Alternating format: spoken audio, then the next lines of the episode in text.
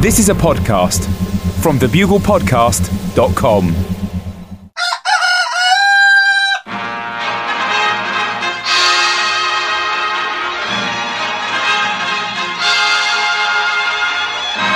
The Bugle, audio newspaper for a visual world. Hello, buglers, and welcome to what is sadly only a sub bugle this week, week beginning Monday, the 5th of May 2014. Mr. John Oliver is preoccupied with his new HBO show last week tonight, in which he aims to become the man Ann Coulter always dreamed of being, re establish British rule in America, wangle himself a gig as stadium announcer for the New York Murgatroyds in the 2015 National Hopscotch League season, and become the new face of Chanel.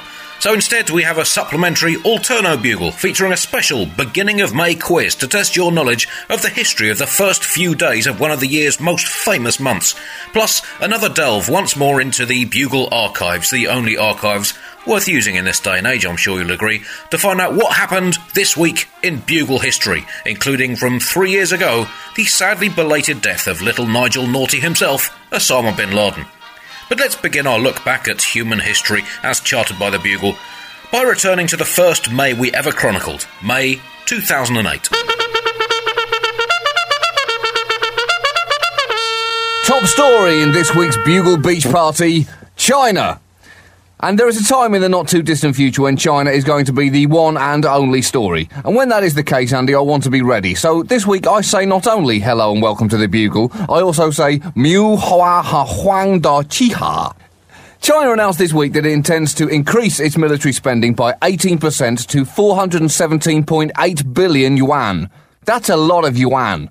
In fact, that's $59 billion worth of yuan. So now you know it's a lot of yuan rather than just assuming it was because it sounded like a lot. Well, it sounds like a lot of money uh, to people like you and me, John, but we don't have our own private army, and therefore we spend commensurately less on our defence budgets. But it's still quite a fair whack. This uh, around about sixty billion dollars, and America has complained that the real figure is actually around twice that. America itself actually only spends a fraction of what China forks out. Uh, is that the right term? Chop, chopsticks out on That's its right. military. Uh, just a fraction of what China spends, America spends. Uh, quite a big fraction. Uh, in fact, quite a big collection of fractions. About 20 halves, in fact, of China's uh, spending. So America is leading from the front, telling uh, China off about its defence spending, very much like a naked Catholic priest diving into a crowded paddling pool, tev- telling everyone to leave the children alone. That's right, the US military budget last year was $440 billion. So let's just check the maths on that. They're angry at China spending $59 billion, yet the US spends $440 billion a year. Um, no, that can't be right. I mean, that, that sounds ridiculous. I must have made a miscalculation with the figures there, Andy. My mistake. If those figures were true, the Pentagon would be massive hypocrites, and I know they're not that, so the fault must be mine. Tell you what, I'll crunch these numbers again and I'll get back to you. Just before this announcement, the US had released a statement criticising China's military spending. That's like taking criticism for eating too much from someone who has five donuts wedged in their mouth. In fact, I can't say for sure that that statement about military spending was not issued by someone who did have five donuts wedged in their mouth. Well, that, that's how the Pentagon give most of their statements nowadays. Just to just take the edge off things. Try and distract the world from the impending doom by, by looking at someone with five donuts in their mouth. Also in China, police uh, in the south of the country have apparently discovered a factory which has been manufacturing free Tibet flags completely unaware. The factory workers claimed they thought they were just making happy, colourful flags and didn't Yeah. realise their deep political meaning. Uh, as Aristotle himself said, one man's colourful flag is another man's desperate plea for international humanitarian and political support. It's such a fine line. I'm sure, Andy, that the Chinese police recognised that this was an honest mistake, and I'm sure that they're laughing about it now, back at the precinct, over the howling screams of the factory owner. I tell you what, you do not want to get caught with in China at the moment, Andy, and that is a box full of Tibetan flags. I- I'm pretty sure there's no worse thing to be caught with in a box. If I was a Chinese factory owner, which I nearly am, I just need to wait for the paperwork to go through. I would make absolutely sure that what we were producing was not Tibetan flags. Even if I did have no idea what Tibetan flags look like, that would be my first and only question when taking any job. We need you to produce 200,000 shower nozzles. Okay. And these shower nozzles are definitely not Tibetan flags. No, they're shower nozzles. Okay, you have yourself a deal. But it was good to be sure. Before we move on to May 2009, here is question one in the beginning of May quiz. Pencils up, pay attention. Who first met in early May 1904? Was it A. Rolls and Royce? Charles Rolls and Henry Royce bumped into each other at a party when they were both running up and down the upstairs landing making vroom vroom noises. The rest is needlessly expensive history. Was it B. Bill Medley and Jennifer Warnes? The music sparks flew so intensely at the meeting of these two pop meteors that they had to be cryogenically frozen for 81 years before being released to record their mega hit I've Had the Time of My Life which has recently been officially sanctioned as the global anthem that will be played whenever Earth plays another planet at sport. Was it C, Mickey and Minnie Mouse? They had a torrid affair in the back of a food cupboard apparently before they each got tired of each other defecating and urinating all over the place and nibbling stuff. Or was it D, me and John? And you have one second to complete your answer. The answer is A, Rolls and Royce. You could also have had E, Czech composer Antonin Dvorak, and the Grim Reaper, who had always been a big fan of the Czech maestro and sneaked in to see him do a secret recital, lifelong ambition for the Reaper, but of course, in doing so, he unwittingly killed Dvorak at the age of 63. On now to early May 2009 in the Bugle archives. And this. So that's the week beginning uh, Monday, May the 4th, 2009. Uh, if we'd been recording this exactly 383 years ago, John, in 1626, and you'd been recording it uh, where you are now uh, on Manhattan Island, you have been interrupted by a load of Dutch guys landing on Manhattan Island saying, We'll have that, we'll bloody have that, and we'll have that as well. Uh, little Dutch explorer Peter Minuit would have got his wallet out and said to you, Hey kid, what say I buy this little island off you? How about you shut up with your jokes and your quips and we can reach a little arrangement? Do you get my drift? I get the island, you get. Hang on, let me see, let me count it out. $24. we got a deal? Let me answer that kid. Yes, we have a deal. Nobody takes on the mighty Dutch. Not with this accent. 24 bucks, kid. Now go back to Britain and buy something nice for that lovely queen of yours. What, Elizabeth? Yeah, that's the one. She died 23 years ago. She did? I've been had by that girl I saw last week. Andy, the way you said Mighty Dutch made it sound like the Mighty Ducks. Well, that's where they came from. Estevez's finest moments Yeah. on celluloid. That's where the New York uh, accent comes from, from the Dutch. Whereas the Dutch accent, as mutated over the subsequent 400 years, the New York accent is in fact how the Dutch used to speak. so imagine Rembrandt talking, he would have spoken like a New York Jew. Do you like my painting? Huh? paint here, paint there. What are you going to do? My face is getting old. Of course, John. 30 years ago today, the 4th of May 1979, a darkness descended over Britain, casting gloom across the entire nation from the tip of Cornwall to the top of Scotland, enveloping the entire country in a smothering, lightless pall as a long night began. Well, in fact, it was just the standard end of your average day, really, your basic night time. but coincidentally, on that same day, Mrs. Thatcher became Prime Minister. Mm. Read into that what you will. Also, 12 years since the Labour Party marched into Downing Street with a big smile on its face, and exactly one year from now, they will march back out again with a big smile on their face. And just as 12 years ago, both the Labour Party and the nation will join arms and say, thank f- that's over. As always, some sections of the Bugle going straight in the bin, even though the bin is especially disinfected this week. This week in the bin, part one of the Bugle Audio World Atlas. This week's uh, audio map South America. Big and wide at the top, but on a bit of a slant, then tapering off to a pointy bit at the bottom. South America has a fewer knobbly bits sticking out than, for example, Europe, one of its rivals as a continent, and it is the world's most aerodynamic continent. From space, it looks a bit like a tapir wearing a turban. Next week, Antarctica.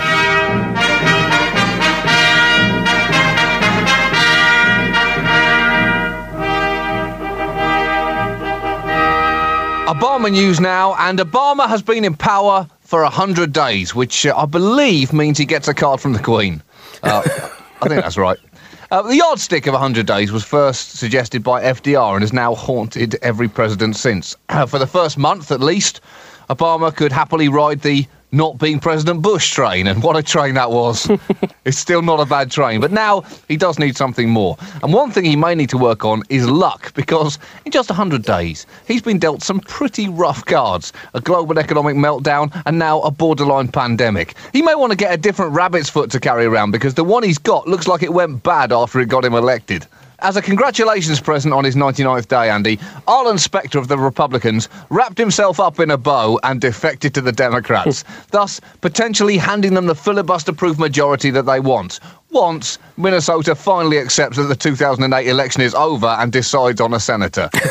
and the news here went crazy. And you know how excitable they get when nothing happens. So imagine how they react when something actually does. Usually they're the boys who cry wolf. And Wolf Blitzer on CNN is the wolf who cries news every afternoon. news! News! There's some news outside! Oh, ignore Wolf. He just wants attention. It does mean, though, John, that uh, Obama has now become the first black president to serve 100 days. Oh, wow. I hadn't So even it's thought of that. yet That's- another milestone for the young man. He's really doing incredible things, isn't he, with the amount of days he's in power? Yep. Has uh, has cynicism set in yet in America? His poll numbers are still pretty positive. He's had the odd howler, Obama, hasn't he? Mostly in appointing people who hadn't told him about their own howlers. But at least his Yeah. howlers do not happen every single time he opens his mouth. And I think right. that is the real step forward. The bar still seems so low. I'm sure he'll disappoint soon. Uh, but the uh, media had all claimed that Specter's defection was a seismic event in Washington. One even said that the ground was literally shaking underneath my feet. that, I think, was not true. And, you know, if it was true, it was almost certainly not connected to the story they were supposed to be reporting on. It's a news tornado here in DC. A tornado, I tell you, picking up the cow of history and slamming it through the windshield of America's truck. I've lost all sense of perspective. Back to you in the studio. Well, there you go. It's time for question two in our early May quiz. What was first published in early May 1611? Was it A, the King James Bible, topped the 17th century bestseller charts, of course, the uh, King James conclusively establishing Jesus' reputation as a well educated British man with a strangely formal way of speaking? Was it B, the alternative King James Bible, hot on the heels of the official King James Bible, a hilarious parody featuring a Jesus whose miracles kept going wrong, and a hell of a lot of needless swearing? Was it C, Shakespeare's flop buddy comedy, Hamlet and Othello Get the Munchies? Or was it D, The Joy of Plague, How to Make the Most of Your Agonising Death? One second to answer. Correct, the answer was also A. The King James Bible. Super little tome, that's if that is your bag. On now to early May 2010, when Britain was in the grip of election fever. Admittedly, it was not the most contagious of fevers and mostly just meant people wanted to lie in bed with the curtain shut and not have to interact with the outside world. So, much like any other fever, I guess. Countdown to Votageddon! British democracy is back from the dead, Andy, that is for sure. It's punched its way out of the grave like Uma Thurman in Kill Bill, and is now wandering the streets more powerful than ever, or at least more powerful than any time in the last 10 years. Where once the fear was that turnout could be around 50%, now, surely, we can dare to dream that two in three people may actually vote. I tell you what we have to thank for this, Andy. The same thing we have to thank for game shows and omelette whisk infomercials television. Who'd have thought the TV debates would have shaken British democracy to its extremely dusty foundations? I think it's what's become clear from across the pond, Andy, is that Clegg has gained the most. Cameron has lost some of the mathematical inevitability that he had coming into the campaign, largely due to making the mistake of occasionally saying things he actually believes. and Brown hasn't really lost anything, as he didn't really have anything to lose in the first place. It's like a man sitting in an empty house. There's only so much a burglary can hurt him. Yeah, well, the final uh, prime ministerial debate took place uh, last night, uh, Thursday, as we record here on Friday, uh, just six days away from Votageddon, and the entire future of Britain, John, the nation, the business, the brand, was on the line as the public sat down in front of their TV sets in eager anticipation before realising they were watching the wrong channel and switching over to watch Britain's stupidest teacher, or Shoot Me, I'm a Nincompoop, or My Aunt Thinks Hitler Was a Horse, or whatever else was on, before checking the news headlines at 10 o'clock to find out who'd won, apparently, and therefore who deserves to own Britain. And uh, frankly, John, I think the reaction from most people has been, has been, is that the novelty has now worn off after three After three? debates. Yeah, it was pretty dull last night. Democracy was fun for the first debate, John. It was okay for the second, and it's now a bit passe Right. by the third. And you know, I'm more more than averagely tolerant of uh, democracy, but this was like having concentrated bullshit milkshake blasted into your face at point blank range. Uh, I lasted about 11 minutes of what had been billed as one of the most significant moments in our democratic history before I started thinking, What was wrong with the old system of just voting for who your father told you to vote for? It never did Britain any harm.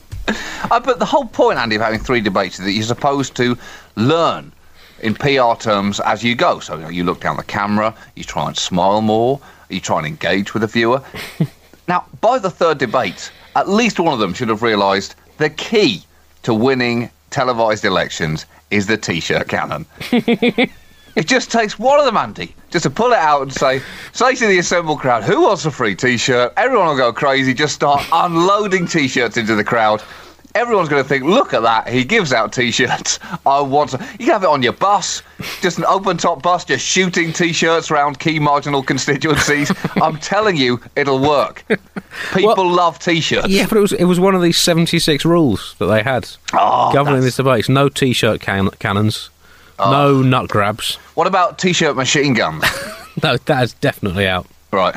That is definitely out. And no cross-dressing. All of those three, not allowed. Um, in, in, summary, though, for those of you who didn't uh, didn't see it, um, all three leaders are basically in favour of getting the economy moving, which is good, I guess. Right. So it looks like that crisis is going to be averted, whoever wins.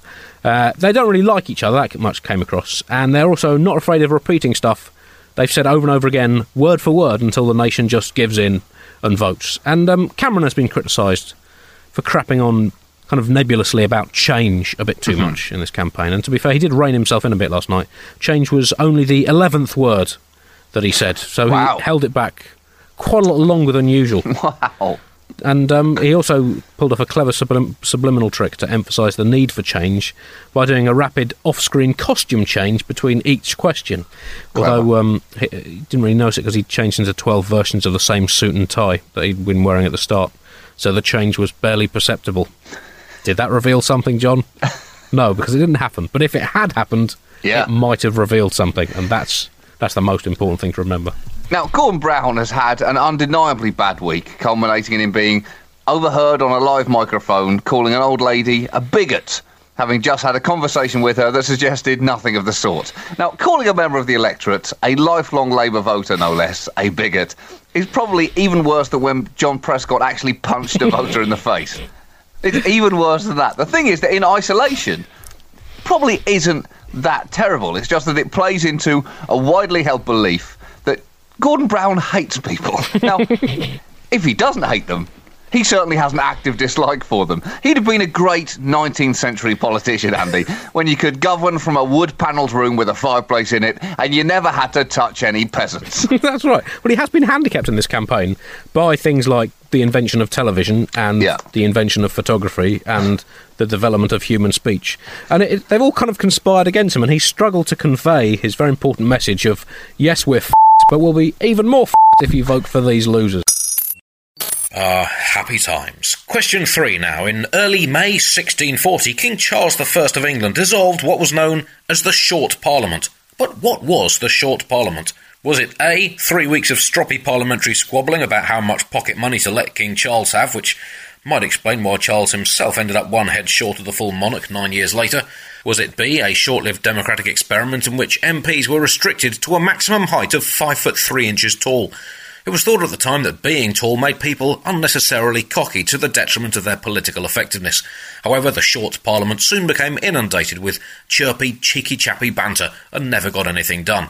Was it C, the short parliament was Charles's nickname for his drungle plonker. He thought his Captain Trouserius looked like Big Ben, and he loved wearing loose-fitting shorts with no underwear. Hence, his Royal Protuberact became known as the Short Parliament. He accidentally dissolved it in a jar of sulphuric acid that his long-term adversary Oliver Cromwell had labelled as Perkinson's soothing wang balm and given to him as a Valentine's present. Or was it D, an avant-garde prog rock band that Charles was the bass guitarist in?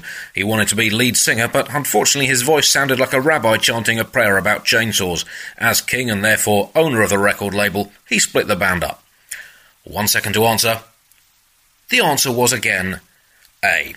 And we're on to 2011 now, and the not very widely mourned involuntary death of one of the 21st century's most tedious dickheads, marked by the birth of arguably the finest word in the English dictionary, or technically not yet in the English dictionary.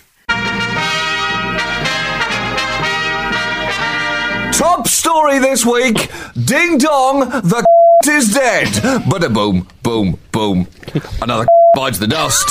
Shot in the eye, and you're to blame. You give a bad name. This is not so much a tribute episode to Bin Laden as a special eulogy to the big man. Andy, and I'm glad you enjoyed that. yeah, I did thoroughly enjoy it. Tom. I expect to see that in a dictionary near me within two years.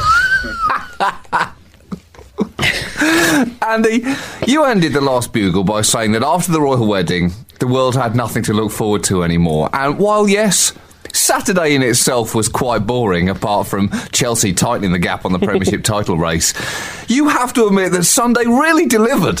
what with that whole killing of the most wanted terrorist on the planet thing. That's right. Osama bin Laden, the former leader of Al Qaeda and former living inhabitant of the planet Earth, was forced to surrender both of those titles around the time that a bullet developed a very strong attraction to his face. And he was a tall, handsome man, bin Laden Andy, but I have to admit that I always thought that he'd, look, he'd have looked even better if he'd considered getting his left eyebrow pierced with a bullet. and I think I was right about that. I think his face was successfully accessorised with a piece of high speed, pointy metal jewellery. It's a funny old world, though, isn't it, John? Because last week, most wanted man in the world. This week, a seriously malfunctioning submarine. And, and, uh, and fish food. So, yeah, it, it just, just goes to show upon a slender thread. So, um, you know, he's gone from, uh, you know, he's the leader of the world's most tedious minority interest pressure group, the man five times voted least cuddleable dude by Touchy Feely Monthly magazine, the man commonly known as the rowdy Saudi, Terry the terrorist, the mighty douche, the Tora Bora law ignorer, and the angry turnip. He had his clogs forcibly popped by American special forces, and I do wish that Barack Obama had used those words. Yeah, We have absolutely. popped his clogs. It, it certainly feels like a much more pleasant globe to live on this week without Bin Laden living on it too. It's like when a terrible neighbour moves away and property prices in adjacent properties automatically go up. By dying, Bin Laden has effectively gentrified this entire planet. To prove this, upon news of his death, the stock market went up and oil prices went down, as if collectively everyone agreed that things had just got slightly better. As if the world breathed a sigh of relief and together muttered, Oh, good. That is good. Now, I don't know where you were when you found out, Andy. I'm guessing you were asleep. But uh, I just finished watching 60 Minutes and was checking in with the Mets Phillies game when it All right. became clear that something very important was about to happen and the president was going to address the nation. And after watching him announce that America had successfully located and killed bin Laden, I started watching the news. And then well, I flicked through the channels a couple of hours later to see that the Mets were still playing the Phillies. It was the 14th inning, and they had resumed the game, and most of the crowd was still there. And not only were they still there, they were watching the game with complete concentration.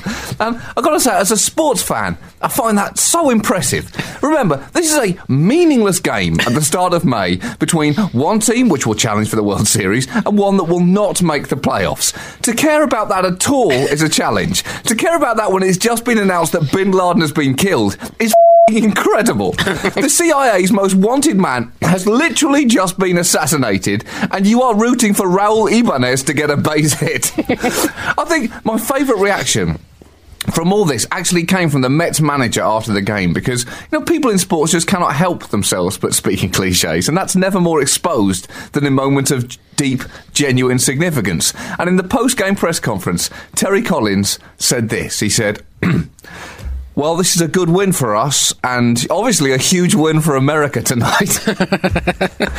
he should have carried on that thought. You know, I think America really answered the critics tonight. Many have said that, you know, to go on a nine year streak of not killing bin Laden was a slump we were never going to get out of. But I, for one, had nothing but faith in us as a team, and uh, I knew if we just kept swinging, kept focused, we'd get that hit. As for the future, who knows where that holds? I'm just concentrating on a home series against the Giants next week. Thank you, no questions.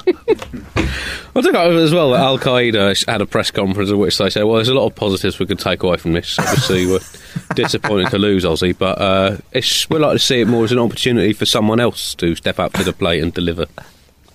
Of course, the best place to have heard the news would undoubtedly have been Tampa, Florida, in the middle of the crowd of a live WWE wrestling event? How do I know this? That's a fair question. Because I saw a clip on YouTube of a shirtless John Cena addressing the Tampa crowd to deliver the news at the end of a bout saying, I'm extremely proud after 10 months of being your WWE champion. I walk out every night with hustle, loyalty, and respect on my sleeve. It's worth pointing out that at that point he was sleeveless. he went. He, he went. He went on Are to say, not the names of his dogs tattooed onto his arm? no, no, no. The the president has just announced. He went on to say that we have caught and compromised to a permanent end Osama bin Laden. Andy, that is magnificent rhetoric from the four-time tag team champion, inventor of the twisting belly-to-belly suplex, and self-styled doctor of thuganomics. In fact, all of those things are true.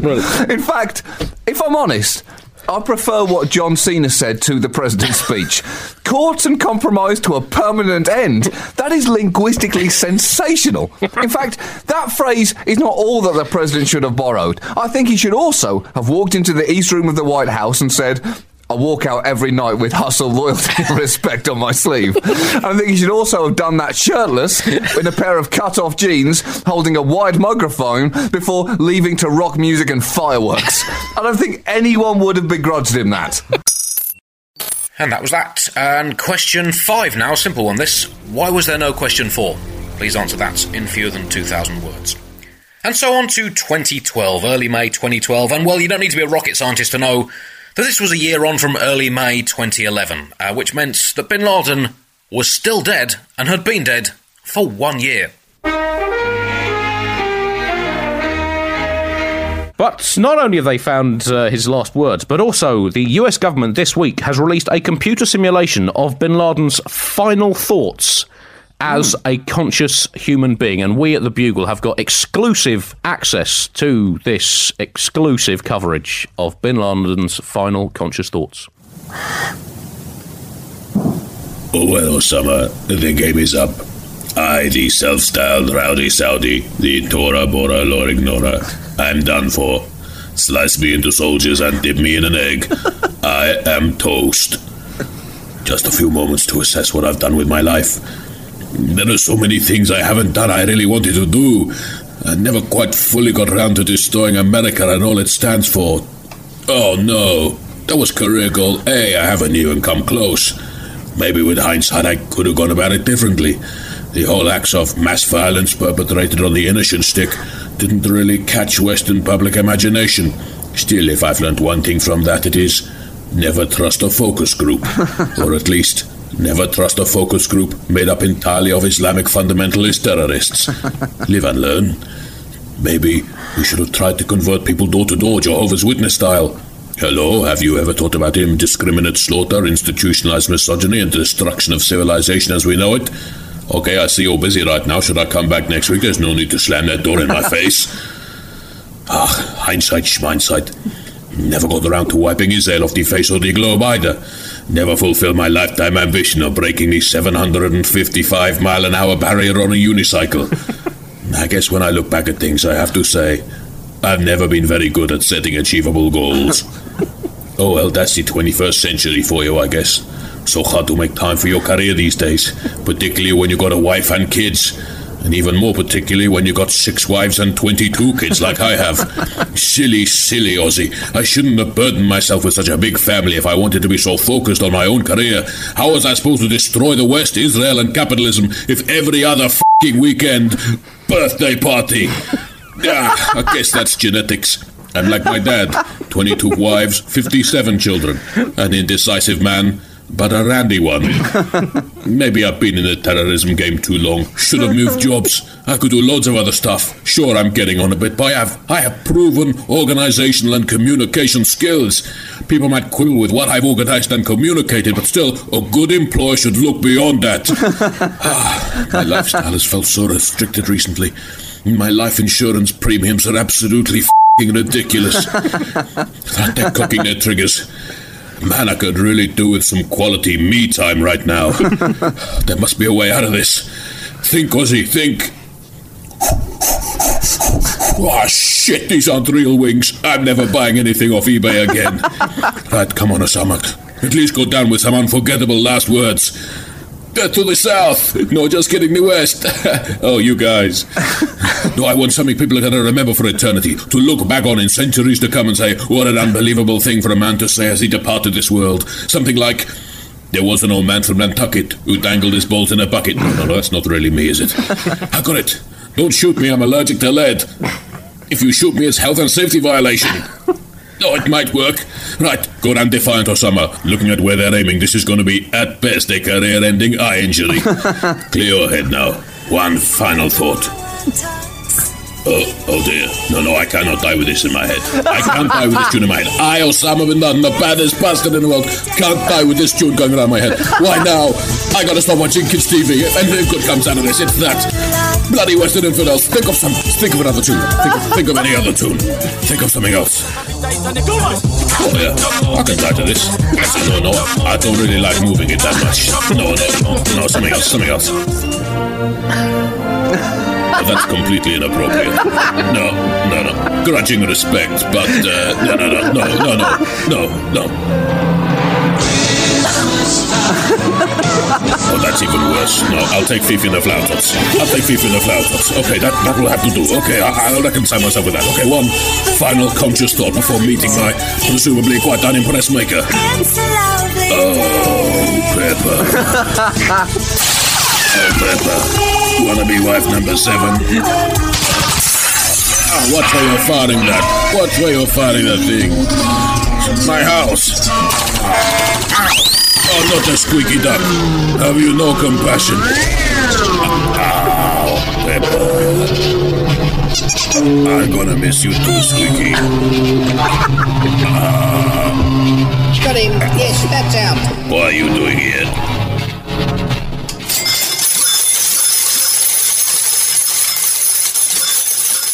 What, Andy? For a start, this this is for you. For me, What John. a scoop! For me, what a scoop! Congratulate No. the Pentagon. They're the ones that got it.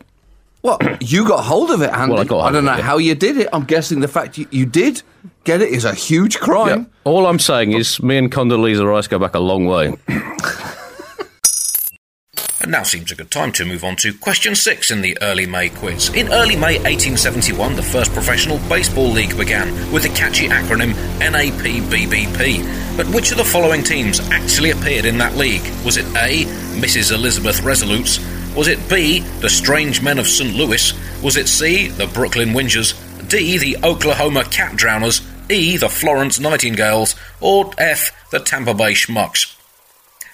Answer one second. It was A, the Elizabeth Resolutes, admittedly without the misses on the front. And so we're on to last year, 2013, when it turned out that the FBI had been using rather old school methods of paying Hamid Karzai his secret pocket money. CIA have got bags of money news now, and uh, it emerged this week that tens of millions of US dollars in cash were delivered to the office of Afghanistan President Hamid Karzai for over a decade, dropped off in suitcases, backpacks, and plastic shopping bags. What could possibly go wrong with a plan like that, Andy? Other than absolutely everything. I mean, your potential failure rate is only, you know, an impressively meagre 100%. How, how could that scheme be flawed when you're handing those bags of unmarked money to a country whose two main exports are heroin and sadness? How could it not work? Uh, Karzai told reporters um, that the Office for National Security has been receiving support for the past 10 years. Not a big amount, he said, a small amount.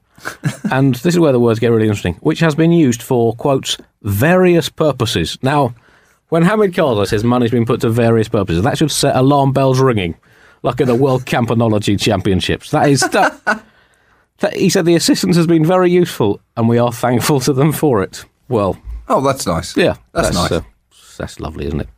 Absolutely lovely. Uh, the money was the money was supposed to buy influence for the CIA, but instead, and you, you're not going to believe this, Andy, it apparently fueled corruption and empowered warlords and undermined any attempted US exit strategy, or as they described those three things in Afghanistan, Wednesday. uh, but these These bags of cash demonstrate a clear new strategy for the US and Afghanistan, Andy. Rather than just throwing money at the problem, they've moved on to dropping money near the problem instead. So let's not claim that their strategies have not evolved. Now, acco- according to Khalil Roman, who was Karzai's chief of staff and I imagine literally also his bag man, uh, according to him, the Afghans called it ghost money, saying, We called it ghost money, it came in secret, and it left in secret.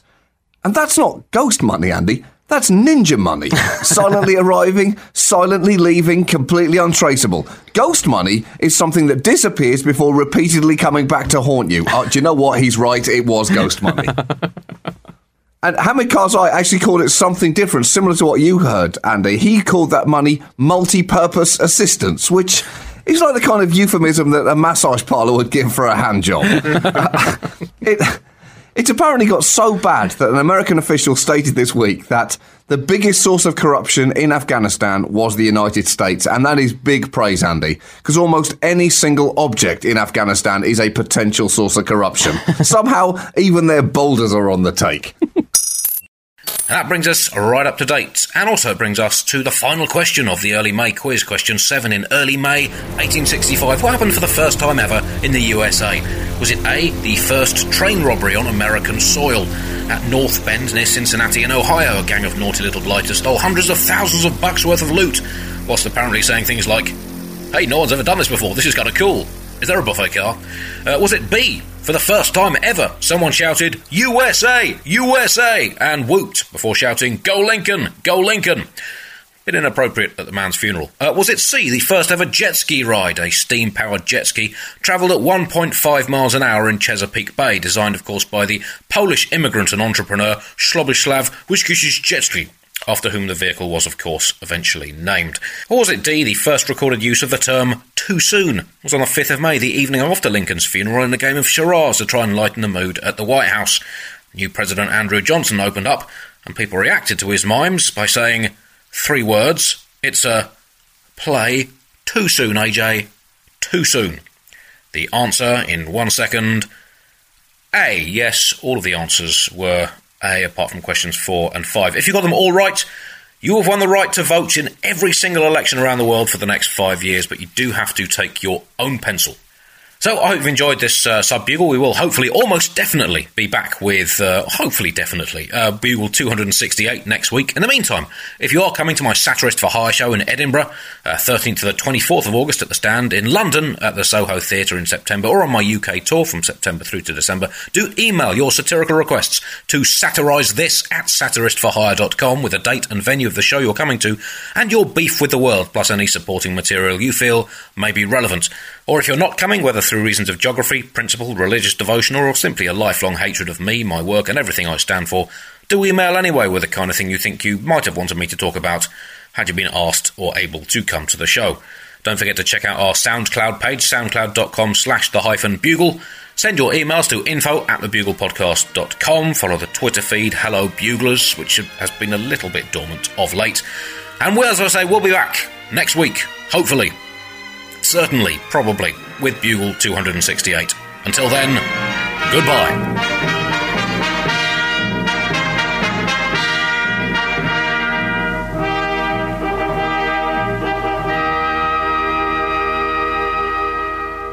Hi, it's producer Chris from The Bugle here. Did you know that I have a new series of my podcast, Richie Firth Travel Hacker, out now? It's the show where Richie Firth and I talk about how to make travel better in our very special way. In this series, we discuss Lime bikes, Teslas, the London Overground, and a whole bunch of other random stuff that possibly involves wheels or tracks or engines of some variety. God, what a hot sell this is. I mean, you, you, you must be so excited. Listen now.